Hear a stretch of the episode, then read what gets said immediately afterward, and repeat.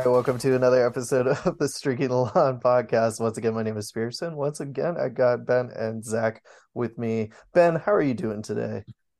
Just dandy, Pierce. I'm doing wonderful. So delighted to hear that. And uh, Zach, how are you? I'm fantastic. Our Philadelphia Eagles are heading to the Super Bowl. Why? If we're, if, we're, if we're, changing up the order, then I have to be the one to bring up the I'm Eagles. Gonna, I, I'm going to do this podcast by myself from now on. Yeah.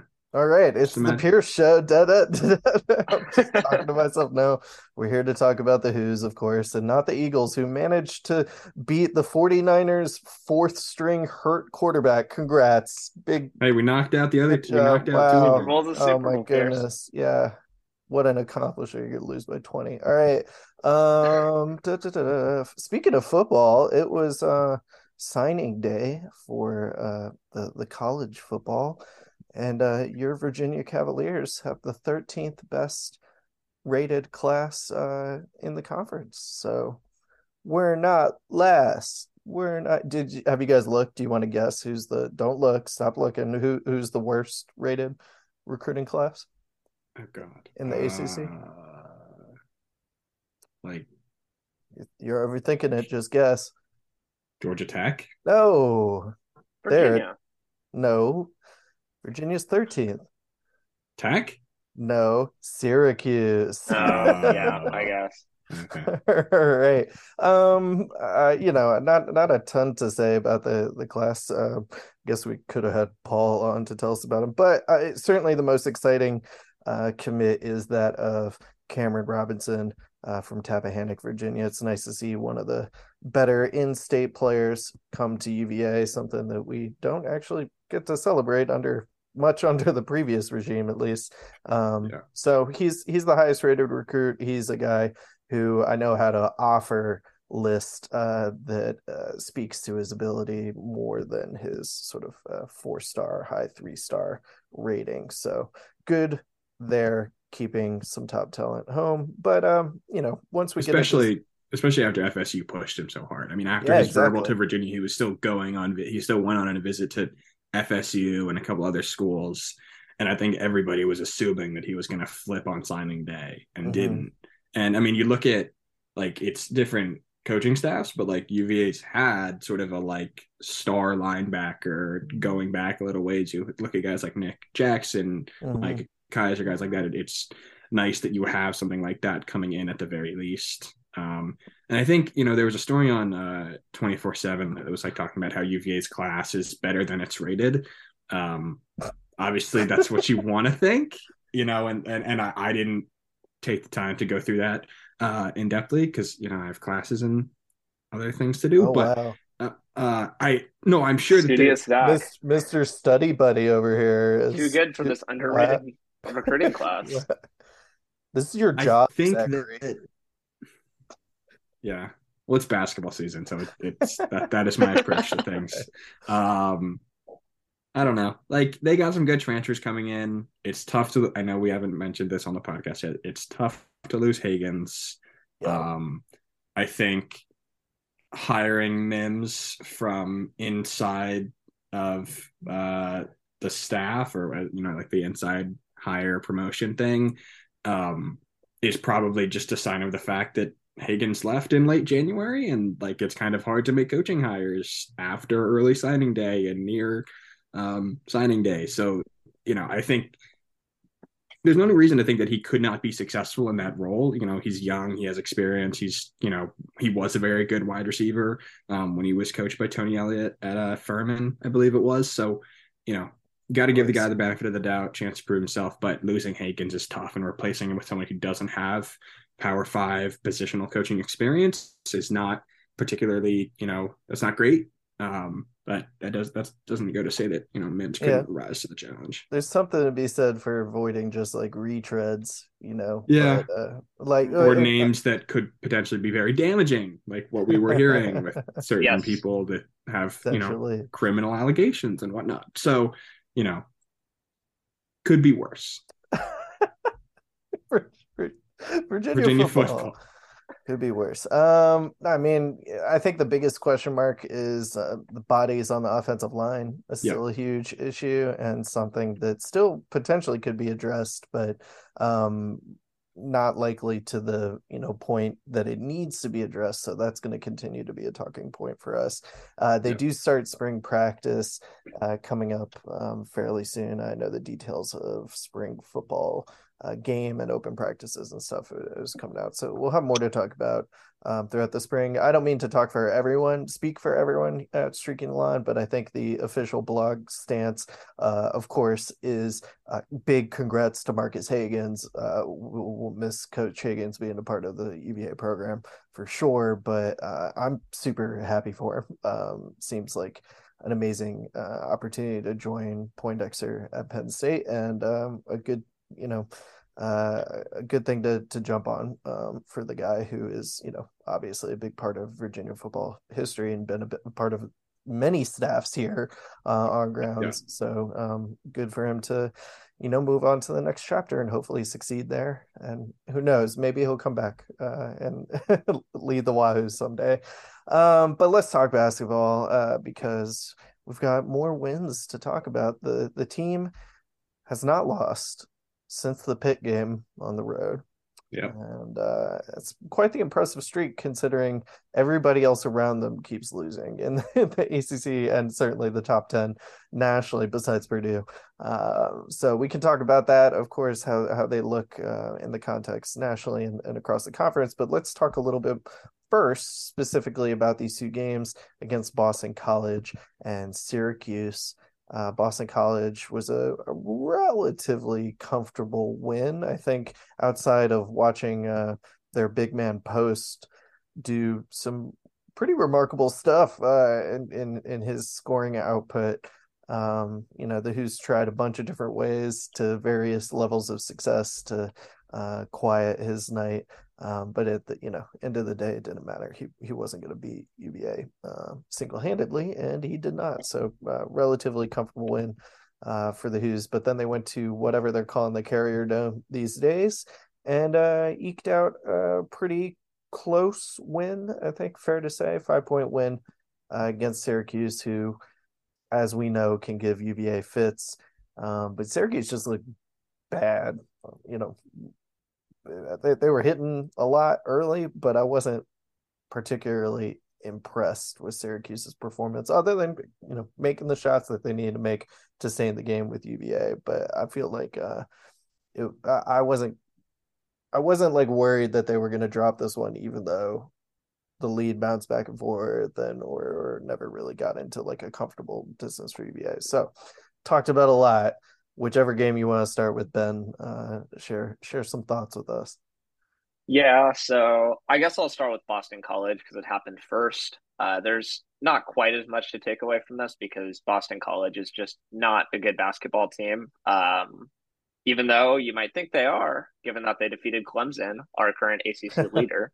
Uh, but I, like this was a game that just felt like the Hoos were going to pull away the whole time. Uh, Quinten Post had a ridiculous run where he scored like 14 points in three or four minutes at the beginning of the game. They were kind of hanging around. I think they had a 21 17 lead at one point, uh, about halfway through the first half. And then after that, things settled down. Uh, Boston College sort of never really got an offensive rhythm. They kept turning it over, not in like a Reece Beekman or Kihei Clark makes a really good play sort of turnover way, but just throwing it out of bounds, doing yeah, things that, yeah. that basketball teams do. there was a lot and, of that. Yeah. Once everything kind of settled down and Post went from being like the best player to play basketball in JPJ this year for three minutes to just a normal, decent player on a bad team. Virginia had that one pretty well in hand. And then with the Syracuse game, uh, I actually I thought Syracuse looked better than they did the first time we played them. Specifically, Judah Mintz and Jesse Edwards uh, stepped up. Yeah. Uh, Girard actually thought shot them out of it a little bit because right. that dude loves his mid range off the dribble jump shot. He he shoots like almost what I imagine Isaac McNeely with a super green light would do, just stepping in, letting it fly over whoever he wants to. But uh, Virginia, uh, as you said, like it never really felt like they were in great danger of losing that game, despite Syracuse hanging around the whole time, despite Mintz and Edwards kind of cooking them inside, specifically Edwards on Ben Vanderplas, just kind of Yeah. scoring out will for stretches. But uh, it always felt like a game Virginia was going to win. Uh, they handled the zone very well, I thought. There are some clips going around Twitter of the ball movement, the Mhm. passing, uh, which is something that Virginia fans are very familiar with. This team leads the nation in assist to turnover ratio. They're obviously very good at moving the ball. Some excellent guard play, excellent playmakers, and down the stretch, uh, they just pulled away, which is what good teams do. They're nine and two in the ACC. They've actually lost their two one possession games. They're undefeated in games decided by more than one possession, Hmm. and I mean, this is a good team. Yeah, I think maybe the the reason it, it felt sort of comfortable was they they found that three point shot enough um, to you know do the usual beating of the zone. You know, obviously, Mhm. like you're saying, that ball movement in and out of the paint. Um, but they shot pretty poorly from three against Boston College, uh, but improved to 42%, hitting nine of them, nine out of 21. Uh, and two of those were Armaan Franklin in the second half, like near back to back plays um they I, I think sort of solidified like okay virginia was probably going to keep this at arm's length even though it wasn't like a comfortable lead uh but it do Mhm. enough that that syracuse wasn't going to come back and that sort of just seemed to be the mood uh as far as uh uva fans i think had uh watching that second half so uh zach what uh what takeaways would you like to share off the bat I think uh, Syracuse, the defense just kind of low key sucked in the first half. Not low key, it was pretty obvious. Um, Mhm. Just the guards were getting beat downhill, like specifically by Mintz. He was shooting over Reece and Kihei. Um, and then there just really wasn't anything that they could find to stop Edwards down low. And I think that probably the biggest question mark for this team moving forward is how they're going to guard the post um, if Kadin Shedrick, you know, is going to foul as much as he's been fouling and and whatnot. Um, and so I think that like that is and, and sort of the that's sort of the takeaway for me from these two games. That's on the sort of the negative side. Like there's a lot of good things that happened in these games. They also were supposed to win both of them. So like you know, good wins. Tough road win against Syracuse. They handled Boston College. They, they did what they were supposed to do. Mhm. Um, but that weakness is sort of like, uh, what's going on with the post defense coming to the fore as much as it did against Quinten Post and Jesse Edwards is a little bit concerning, considering that you still have to play PJ Hall, Kyle Filipowski, Right. Armando Bacot. Um, and so it's kind of just like, man, like Clemson draws the most fouls in the ACC. Like that's really the only thing that they have going for themselves offensively. Um, they're fourth worst in ACC play in offensive rating uh, on KenPom. Only Boston College, Notre Dame, and Louisville are worse. So not a great group to be in, but like they can draw fouls. And if Kadin Shedrick is going to be on the floor against PJ Hall, gonna gonna draw fouls. And so Yeah. it's sort of like, how do they answer that question moving forward? Um, is sort of my like pessimistic view of like, is this possible? Like, are they just going to get killed by these teams?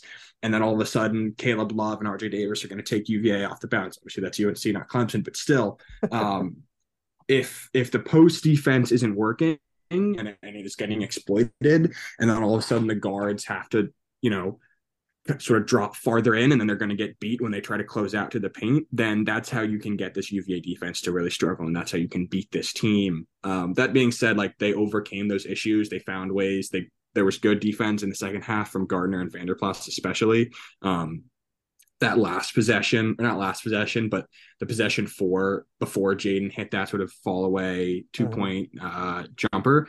Uh, it was really good defense because Edwards was sort of facing up. Gardner had him one on one in the post, and then BVP was sort of hedging to come double, at least enough that it made sort of Edwards pause and think and allowed Gardner to get his feet set, shuffle well, and then draw the charge. So I was really impressed by those two late in the game, and I thought that that was a positive sign. Um, but I think that sort of like how they're going to guard the post moving forward is is probably um, a big determining factor in if they're going to win the ACC or not. Yeah, I agree. And you know, it's something we talked about before um, these two games is how well small ball was working, but what was it going to look like when they needed to go bigger in the paint against, you know, the particular matchups? And we saw a lot of positives uh, in addition to some qu- questions uh, still yet to, to be answered. And uh, what I mean is, I thought um, Kadin played pretty well. Uh, maybe more so against Boston College than Syracuse, but honestly, looked good in both games when he was on the floor, except for these whistles. And uh, you know, I'm not trying to put it all on the refs or anything like that. Like you know, he it, he is fouling, but it seems like he's got a little bit of that Jason Kane. Like they just see him do something and they assume foul. You know, Jack Salt was like that too, and uh, for obvious reasons. You know, like uh, I, I don't know what's going on. Like it, it's it's like is he developing a reputation or or uh, because he's not out there starting the game. They don't know how to adjust. I, I, I don't know. I've never roughed a game before, but it's it's perplexing to me, Ben. Uh, what do you what do you see from Shedrick, and uh, how much other who's going to need him going forward? Yeah, you know, it's it really is just frustrating. Uh, I think that's the best way to describe it because you can see the good things that Shedrick offers. I think against Syracuse, you saw Kihei Clark picking him out for lobs a few times. Oh, yeah. You see the threat he creates around the rim, the sort of pressure he puts on defenses when he's in the paint because he is such a good finisher around the basket. And then defensively, uh, obviously a bit of a mixed bag in that he's hyper aggressive, uh, going for blocks, which mm-hmm. leads to a lot of blocks, also leads to a lot of offensive rebounds, leads to a lot of fouls, leads to him having his lowest defensive rebound rate in a Virginia Cavalier uniform by a significant margin this year. Um, but at the end of the day, the fouling problem has become so severe that it almost outweighs everything else Shedrick is doing on the court. Uh, against Syracuse, he had three fouls in 11 minutes. Uh, he's up to 5.38 fouls per um, 40 minutes, which ranks 94th out of 94 qualifying players in the ACC. Whoa. Uh, he and DJ Burns of NC State are actually almost a full foul worse per 40 minutes than everyone else in the conference. Uh, he is by far the worst in the ACC in terms of committing these dumb fouls. And it's so hard because you can see what uh, Kadin Shedrick playing confidently and playing around the rim brings to this team. And if Virginia does end up facing these teams with elite post threats, guys like Armando Bacot, or looking ahead to the tournament, a guy like Zach Edey on the best team in college basketball. These guys are not going to be able to be defended by this Ben Vander Plas, Ryan Dunn, Jayden Gardner combination of dudes. They're just too big. And so you're going to need Kadin Shedrick to go out there and do what he does best, which is be tall and be athletic in the post. But if he's going to keep fouling at the rate he has been recently, it's just not viable to have him on the court, which is going to hurt the Hoos going forward. They need him to figure this out and be at least able to stay on the court. I don't know if that means playing more conservatively or what, but he's no use to the team if he's committing fouls at the rate that he is right now. And it's so hard because it outweighs all the other good things that we know Shedrick can bring. Yeah, I think you know when Virginia wins basketball national titles, there tends to be, uh, you know, over over the history of that, there tends to be uh, a certain guy's game. You know, it, it was the Kihei game, it was the Ty game, it was etc. We're gonna have the Caffaro game. I'm I'm calling it right now. National title Caffaro game coming up. Stay tuned in March and April. Uh, but Afro against Purdue, just like tw- yeah, twelve just, and ten, just like shuts down Zach Edey. Everyone's just... losing their minds. It's gonna be great, folks. It's gonna be great. Um, all right, Zach. So, what else stuck to you as far as like the personnel uh, in UVA? What what have we seen? Uh, a little bit of growth in, or maybe lack thereof. I think the experience is showing uh, to to great degrees at this point. Just sort of with a road tough road win, like you have Clark, you have Beekman in the backcourt. I mean, they combined for seven turnovers against Syracuse, but some of that is just like against the Syracuse zone, you have to try and make passes against with how lengthy they are, especially this year. You just have to make passes that like are going to get picked sometimes. Um, and so I think having Kihei Clark can go 12 uh, points, 10 assists. Like like they have these guys, and, and we talked about it at length, but but this backcourt um, is there. And, and this backcourt is playing as well as it needs to. Armaan Franklin continues to hit clutch shots. Uh, um, he had two threes in the last five minutes, I think, against Syracuse to pull them from down three to up three. Ben Vander Plas with that like huge offensive rebound. He corralled sort of like the, the bouncing ball by establishing yeah. himself in bounds and then finding Kihei, who hits a clutch three. These guys have been in these situations. They know how to play the game when it's close.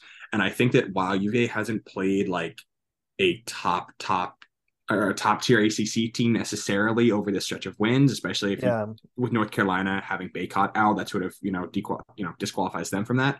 Um, but I still think that like these this value of, of having these guys having three super seniors um, plus you know Armaan Franklin having these guys is very valuable and it's and, and, and plus Reece who's you know basically a super senior himself with Mhm. how much how many minutes he's played in his career um is great. And, you're still seeing McNeely and Dunn come on and, and, and sort of like they're we talked about for a while like how are these two guys going to develop over the season to be the sort of rotational contributors that we want them think and think that they can be? And, and we're seeing it. Like Ryan Dunn is consistently getting minutes in a game to game basis now. Um we've seen Jayden Gardner sort of answer the call of of not being great for a little while and sort of getting pushed out by Dunn. Um, you know, it's 17 against Syracuse, 18 against Boston College. Hitting from the mid range has been Yep. huge for this offense. Like he's just he's money right now, and if you can keep that going for the next nine games of ACC play, UVA is going to be hard to beat because he just creates easy, easy offense. Where if there's just space in the middle of the floor, he's going to exploit it. Um, and you're, you you know Isaac's hitting shots as he has been for a while now. Dunn is making that one or two you know ridiculous athletic play that that sort of you know keeping getting him on the floor and, and keeping him on it. Um, really, like the only disappointment has been Kadin, and I don't mean to say that like he can't get out of it or that you know he's. I, I don't mean to crap on the guy because he's a very good player. Um, but but you know, I mean, he's a very good player when he's not fouling. And, and this we've said this, We've certainly seen some We've very seen strong flashes. performances from Mhm. him, and yeah, right. And so I think that like the personnel is performing just about as well as you could ask for otherwise. Um, and UVA has been smart with its offensive scheme. Like they've been doing good things. They've been finding ways. They've started to get Isaac McNeely, and we had a great story um, on, go up on the site from Brian Gessinger today um, on sort of some of the uh, after timeouts and out of bounds plays that UVA runs to get individual guys shots. Um, and you know they're starting to use Isaac McNeely kind of like they used Kyle Guy and Joe Harris. They're, they're finding ways to get these guys shots. Mhm. Um, and this offense is blossoming as a result. And I think we're at this point where, like, we for a while we were talking about the team's shooting ability as like sort of come and go. Like, yeah, they might be 51st in the country in three point shooting, but it's kind of game to game. They're going three for 17 as much as they're going, you know, 10 for 17. Um, you know, but at this point in the season, they're 14th in the country in three point shooting at 38.5%. Yeah. That has solidified with Franklin and, and McNeely and then Yeah. Clark. Um, Beekman and, and Vanderplas is 35.3% in conference play, which is exactly what you need from him on, on still high volume. So that, you know, everything is really clicking for this team. Uh, outside of of sort of that that, that post defense and, and trying to find that that true center. Yeah, and I, I think we spent a lot of time at the beginning of the year talking about who was going to step up to be the scorer and how that might cycle. You know, they're they're not all the most consistent shooters in the world, so maybe you find the hot hand between McNeely or Franklin or Reece, etc.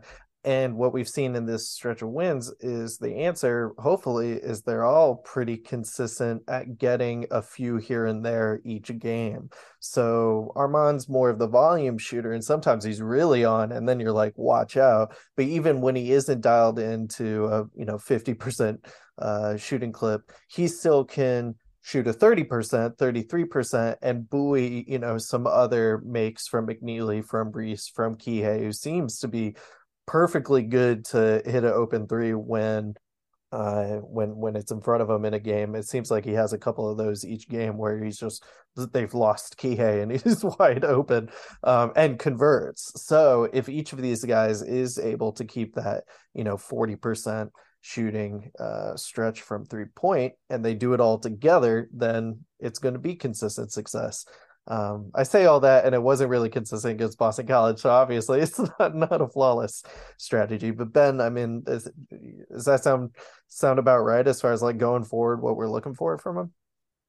Yeah, I think that's reasonable. Uh, I think just with the team in general, uh, it's not just a Armaan Franklin thing. Like that's a great example, obviously, of how this team has improved from last year. Uh, Mhm. from a team who could have highs and lows to a team whose lows are now also pretty high. A team that can weather the storm against Boston College and not really shoot the ball well at all, and still have a pretty comfortable twenty point victory. And it's just encouraging. Uh, obviously, as Zach alluded to earlier, none of these wins in this big winning streak have been over teams that you would consider elite college basketball teams. Their best win is probably UNC, and that was with no Ar- Armando Bacot for the first, or they only had Bacot for the first two minutes of the game. Mm. Um, which, you know, it's fair to say that Virginia hasn't had those marquee wins since early in the season over Baylor and Illinois. But at the same time, they just keep winning. And at the end of the day, that's kind of all you can do. These Boston College Syracuse games, at the end of the day, are kind of just ho hum. I mean, this is what a good team should do. Mm-hmm. And Virginia continues to prove that they're a good team. How good they are, not sure. But they certainly look like perhaps the cream of the crop in the ACC right now. Yeah. And, you know, like you mentioned earlier, Clemson uh, helped you guys in your joint skepticism of the Clemson Tigers out uh, by losing last night. Uh, so we can get into to some of this ACC talk. Uh, you've both mentioned that the recent stretch, while it's great to have a winning streak, hasn't included maybe any of the upper echelon teams outside of that. If we even count UNC as upper echelon, I think they are certainly upper echelon when Bacot's healthy and playing for them. Uh, to me, you know, the the most stressful game and and the one where you know this is sort of like a trendy pick and maybe UVA drops this one on the road was the Wake game and Wake Forest has followed up that loss to Virginia with lo- three straight losses after that to Pitt, NC State, and Duke, all of whom are fine teams, of course. So, you know, it's not like they're losing uh, to Louisville uh, like you did, Georgia Tech. But nonetheless, I, I, it's hard to factor in all of the ups and downs of all of these ACC teams to really figure out who's up there with Virginia uh, as far as the title goes. I mean, obviously, Virginia probably has the driver's seat now towards the ACC regular season title. There's a lot to be played, of course, of course, we know. But looking ahead at the conference tournament, looking ahead at you know seeding uh, in in in the big tournament in March, like. Has anyone impressed you, uh, Zach? I don't, I don't know what. I mean, Pitt keeps winning games. Yeah. Um, I give them credit. Like they beat UNC that was at UNC last night. Um, and so, I mean, they they beat UNC. They just beat Miami before that. Beat Wake. They did lose to Florida State at home. So, like, Ugh. you know, I, I, think the ACC is sort of a collection of a couple of teams where it's like, okay, they have a lot of talent. When are they going to put it together? Which is probably like Duke, UNC, and I guess Miami. And then a lot of teams where you're like, okay, they're not great. They're probably in re- reality bubble teams in like bubble NCAA tournament teams and would be middle of the pack in any of the other top conferences, but they keep beating up on bad competition um, and then get a couple of like good quality wins against these teams that haven't figured it out yet. So that's Pitt, that's Clemson. Um, pulling up the ACC standings to see if there's anybody else that I'm thinking of here. Um, you could say Wake in there. NC State maybe is a little bit of like a tweener um, between those two categories. um, and so I think, but like I think UVA has to be the favorite. And listen, they go to Virginia Tech um, on Saturday, and that could very well be a loss. And all of a sudden, they're tied with Clemson for second in the league, and and things get a little bit sweatier. Um, yeah. But I think that still Virginia has a very good, if not great, chance at getting that one seed for Greensboro. This next three game stretch is huge. Um, mm-hmm. Playing Tech on the road is going to be tough. They're a better team than their record indicates. We know that. Um, and then NC State and Duke at home. Like you go 3 0 here, and that's massive. You know, all, yeah. all, of a sudden we're very, I think, confident in, in UVA winning um, the conference because then you go to Louisville, Notre Dame, I, and we've talked about this, but then you go to Louisville, Notre Dame, Boston College, then North Carolina, Clemson at home, or no, North Carolina on the road, which could be a loss. But all of a sudden, these next three games are just huge, and, and going two and one is okay um, you're still going to be alive there because you still get to play Clemson. Um, but I think that UVA has to be the most talented team. You go and, one and, and the, two, and it's still very much in play. Like, not... oh, absolutely, and, and, they're in a great position. Um, mm-hmm. But I just think like there's nobody else in the ACC that's put it together like Virginia has with the talent that Virginia has, and so I think that that's sort of like where all this optimism comes from. Yeah, it sort of makes what Purdue's doing all the more remarkable. Like, eh, the you know the Big Ten probably a little bit better than the ACC, but the fact that they just haven't stumbled other than a buzzer beater, I think, is their one loss. I don't know. Watching Purdue, it's like, yeah, they're good. They have they have the guy who's probably going to win the you know the Wooden Award, etc. But they're not. you know, it, it's not like a team of all Americans. You know, you're not just like whoa every time Purdue plays. It's just their consistent uh, results of, of being W's across the Big Ten is something that we're not seeing replicated well it, by anyone else, and certainly not anyone in the ACC.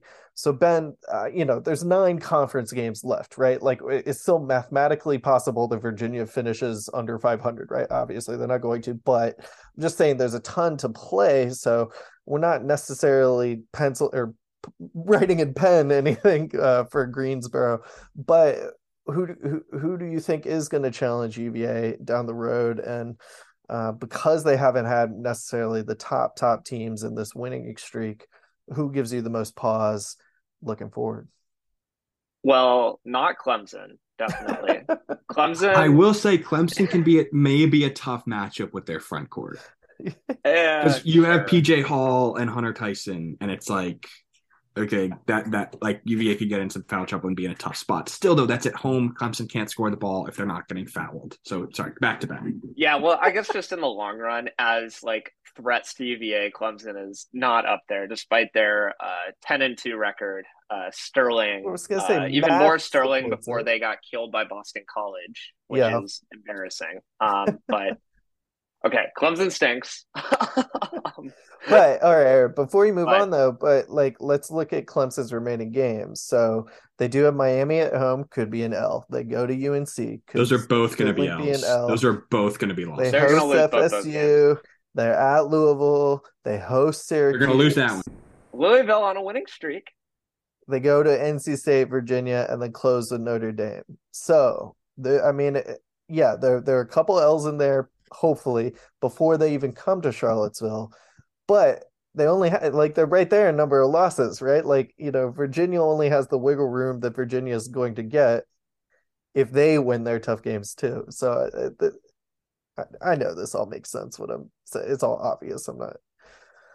Yeah, I think Clemson's record is what makes them a threat more so than their like level as a right. team. And Virginia can obviously do a long way in mitigating that by beating Clemson when they come right. and play at Virginia. And obviously, if Clemson wins at Virginia, they're probably pretty deserving of being at least ACC co-champions, which that would pretty much lock them into finishing. Uh, but in terms of teams that I guess looking ahead to the ACC tournament or just teams that scare you in mm-hmm. the ACC, I think for me, Pitt given what they did to Virginia and given the way they've been playing recently, it's hard to like buy into a team that came into the season with such low expectations and so many questions. But I mean, they have a body of work. They've proven that they're a pretty good basketball team, and we've seen them beat Virginia pretty bad before.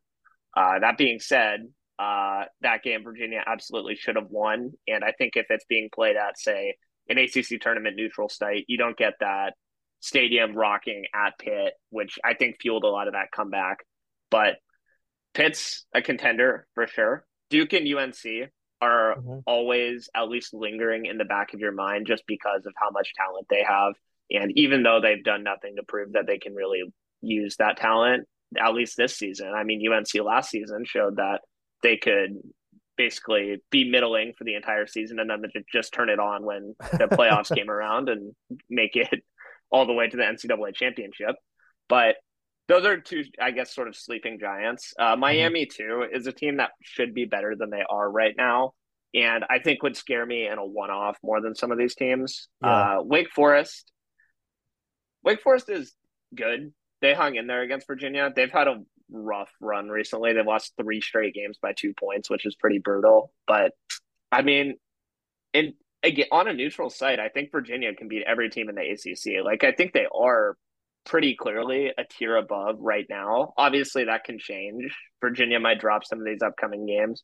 Some other teams might pick up some steam, but I think right now they're the clear cut favorite, as they should be. They have the best body of work, and they're playing the best basketball in the ACC right now. That's very true. Very true. I mean, this Cassell trip uh, against the Hokies is no gimme, despite the Hokies terrible record. Uh, you know, they just beat Duke uh, when they hosted Duke. Um, you know, uh, uh, Virginia's doing a good job at least at going a game at a time and and racking up wins. So I'm sure they're focused on on this rivalry rivalry game. I know the uh, the the computers uh, metrics predict a Hoos to win. But Zach, what do you see in this particular matchup with Hunter Cattoor now back and more healthy, more in rhythm, hopefully for the Hokies than he was when they visited Charlottesville with them recently. Yeah, I mean, I think if UVA's backcourt shuts or guards Virginia Tech's backcourt like it did in that game in Charlottesville, I think that this is a Virginia win pretty clearly, just because like Kihei Clark um, gave Pedulla fits and Reese, you know, contained uh, Cattoor to the best of his abilities. So I think that's probably where you look first. Um, you know, I'm just pulling up the stats from last mm-hmm. time. Like uh Cattoor was three for six from three, one for two from two for uh 11 points. So like he had a solid game, but also like Reese made everything difficult and made getting shots off um a struggle. And you know, meanwhile, is four for nine, had two turnovers. I think that like if you can contain those two guys, then you can make life easier um, for yourself. I think they did well against Justin Mutts. Just they, they didn't let anybody kill them in that game essentially, and then the offense was good enough. Um, you're hoping that you can live with Ben Vander Plas at the five for 33 minutes in this Should game. Be. I think. Yeah. I, I, think that that's sort of like you're assuming that you're able to do that, and that um, and that you can keep this offense sort of in its inside triangle look and just hit shots uh, to the same degree. I mean, they were only eight for 23 for 34% against Tech. Um, so they got a lot of things inside and were able to sort of penetrate. Um, and so I think that like if they shoot a little bit better and Clark and Beekman contain Virginia Tech's backcourt, I think that this is a UVA win could Tech get hot? Could Cattoor go six for eight and, and light right. them up? And and you know we're talking about a different thing, absolutely.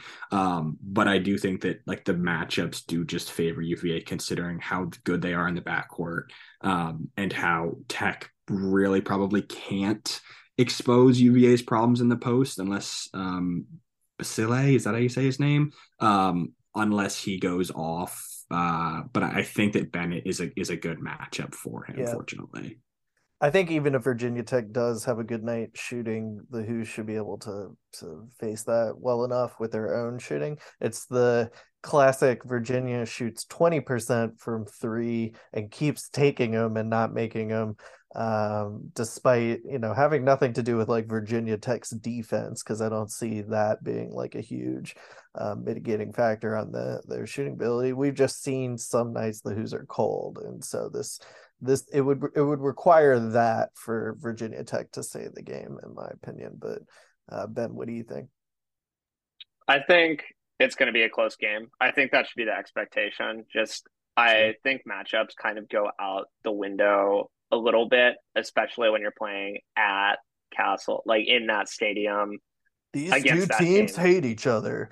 Throw the records out the window in this classic Which, like, rivalry matchup. Like if you remember last year though, when Virginia went to Tech, yeah, uh, like they clearly got in Kihei Clark, who is one of the most like experienced veteran players in college basketball. They were clearly like getting in his head, chanting the entire game. I don't think I know he didn't make a field goal. I forget he either had zero or one points total. But like playing in an environment like that, it does get played up. But at the same time, it's very real, especially between sure. these two teams. And I think we saw that Virginia can beat them, and on paper, Virginia should beat them, but it's going to be close. I'm fairly certain of that. If it's not, and Virginia does end up pulling away and winning by like 10, 15 points, I think that tells us a lot about this team. But, hmm. you know, I, I'm worried. I'm worried. oh, yeah. No, I'm worried too. This game scares me more than Duke at home. Interesting. I think that's fair just with how Duke is playing. I think if you can get, I, know Gardner's been playing very well recently, but I think if you could get Dunn on Basile, I think that's how you say his name. I, I keep, I don't listen, I don't watch games with the sound on. This is always a problem for me. But um, I think if you could play Ryan Dunn at the four extensively, I think that you can you can provide that sort of physicality, strength, and length because he's been going off recently. Um, over under Ryan Dunn highlight reel dunks at one and a half. Under. Uh, I'm gonna go. It's that's a tough line because like two is saying like Oh, that two is a lot of highlight dunks. I'll go no. over because I think he's going to play 25 minutes. He typically has one per like eight minutes. So, all right. Ryan Dunn has more than one dunk in three games this year. Ah, jeez. Yeah, That's but fine. they're recent games. I trust the numbers. Law of averages. I Just think I think Ryan Dunn new to this rivalry, and Ben, as you know, we throw out the numbers when it's a rivalry game. He's come down from Freeport, New York. He's going to learn about Blacksburg firsthand for the first time, and he's going to dunk all over the Hokies. I will also point out that the numbers also have this as a very close game. Uh, KenPom has Virginia winning by one. So this is by no means a team that Virginia should stomp. Virginia Tech, a team that all the computer predictive models seem to love for some reason. Yeah. I shouldn't say for some reason. I can't be the person who's making fun of the predictive models when I love them and think that like a few weeks ago they said Virginia Tech was going to beat Duke and everyone was like what the hell they're 1 and 8 in conference play. They and always they beat, beat Duke. Yeah. Yeah. Well, but well, their only good. their their only double digit conference loss is to Virginia, and they didn't have Cattoor for that like entire stretch before that. You know, they lost to Clemson by one on the road, which at home is a ten point win against Clemson. So, like, I think, I think this is all because if it was at JPJ again, I would be predicting a Virginia win by ten again. But yeah, no, this all comes down to environment, and uh I still think UVA wins. I think UVA wins by like four, similar to the the Syracuse game, just because I think that the team is better, and I think that they know what they're doing, and they know, yeah, it's the rivalry cliche, like they know what Tech does. But I just think that like Virginia, this Virginia yeah. team defensively is well suited to handle what Tech is going to throw at them. Well, and it will be cold outside, but heating up inside as well too. So. I feel like Tyson Tate make fun of that one too much, so now I'm just stealing their their cynicism. Uh, what about the uh, the Wolfpack coming to town? Our old friend Casey Morsell. That might back. scare me the most out of these three, potentially. The big, the big fella's he's he's pretty pretty solid player. That's going to be an interesting matchup for the bodies that Virginia's going to throw at him.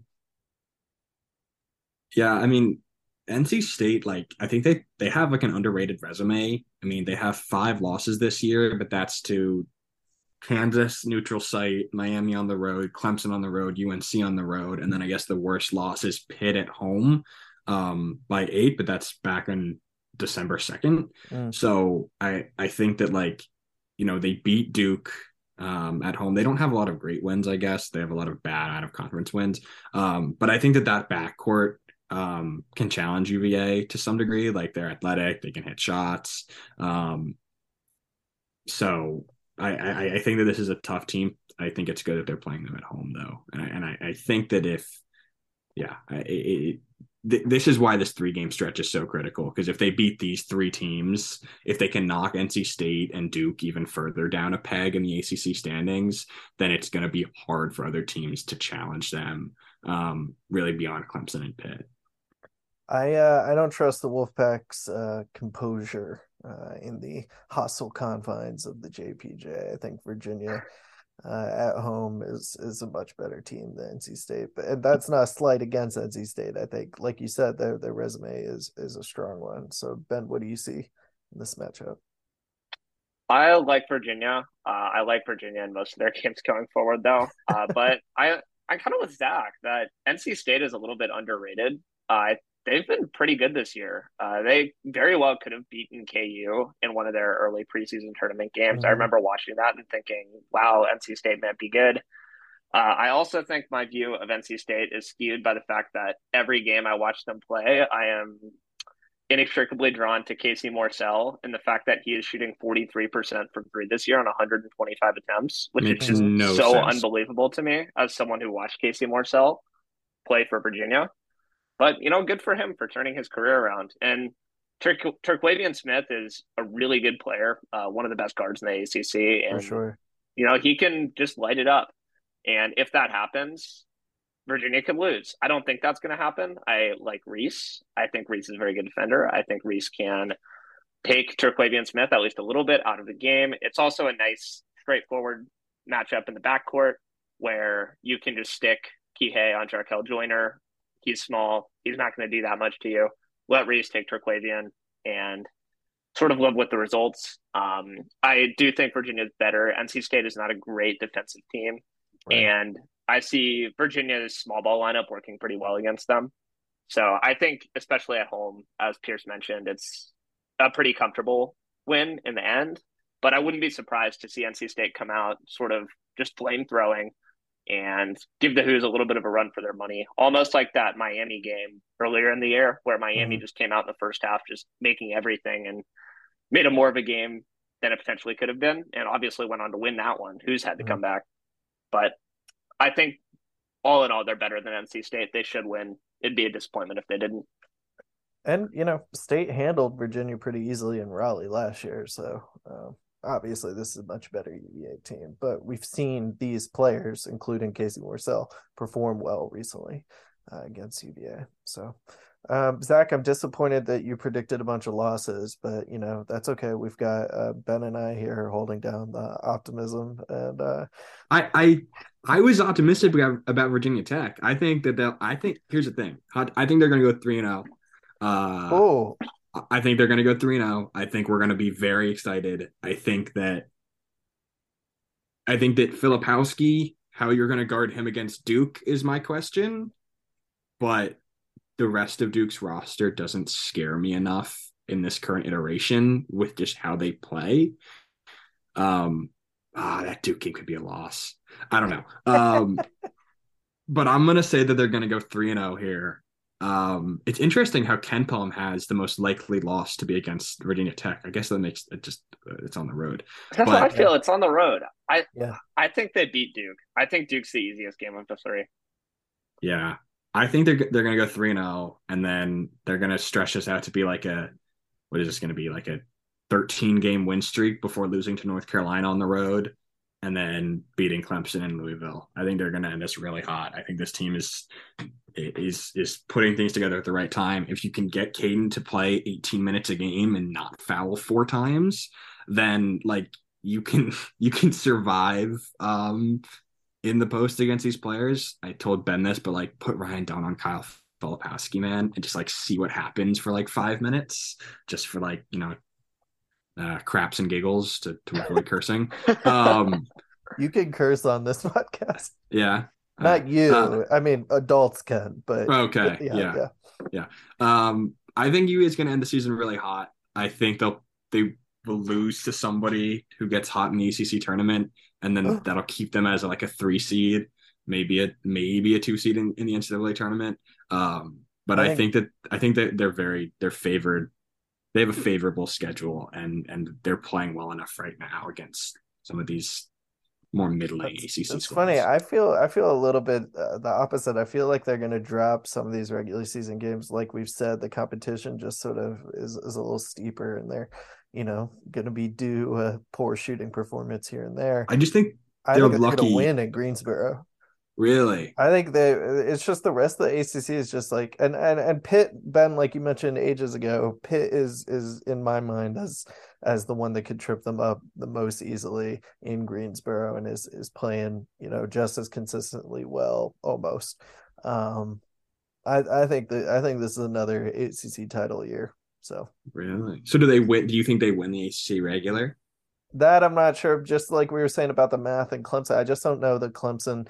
If Virginia drop, let's say they lose in Blacksburg, we think they're going to lose in Chapel Hill. That's two right there. I mean, it might come down to that game in Charlottesville, and the Who should be favored, but it also might be a, a split kind of thing um, if Clemson uh, doesn't lose the game. I, I think Clemson has at least two, probably maybe three losses still mm-hmm. on its mm-hmm. schedule outside of UVA because I think that they're going to lose to Carolina on the road. NC State on the road, they're going to lose because they, they just can't. You you need to be able to make shots on the road, and they can't make shots. like shots. like yeah, they have a, the their defense is, is number one in the ACC in, in yeah. conference play, but like all, for all the defense travels BS. Like you know what's really nice is when Kyle Guy can hit like a you know corner three with some six ten guy in his face who just switched out to him like that. That's like how you win road games in the ACC is making those tough yeah. shots, and I don't believe in them enough that they're going to be able to do that. Um, Yeah, I see where and, you're coming from. I think yeah. if, if Clemson does lose that amount, even outside of the UVA game, or particularly outside of the UVA game, then yes, I think I think Virginia yeah. will win the uh, the regular season. So guess we'll see. I, like I said, they've got nine conference games left. Like uh, you know, we're gonna do this every week. Yeah, the they could go zero and three in the next exactly. three, and right. we're just back here. Like, yeah, we'll just see. But uh, until then, stay tuned to the blog uh, for the new contributions of our new writer and uh, some other, uh, of course, pregame and postgame for both uh, the Virginia Tech and NC State matchups coming up. And we'll be back next week. Uh, talk to you then. Talk to you two then. Talk to you listeners then. Uh, until then, go Hoos.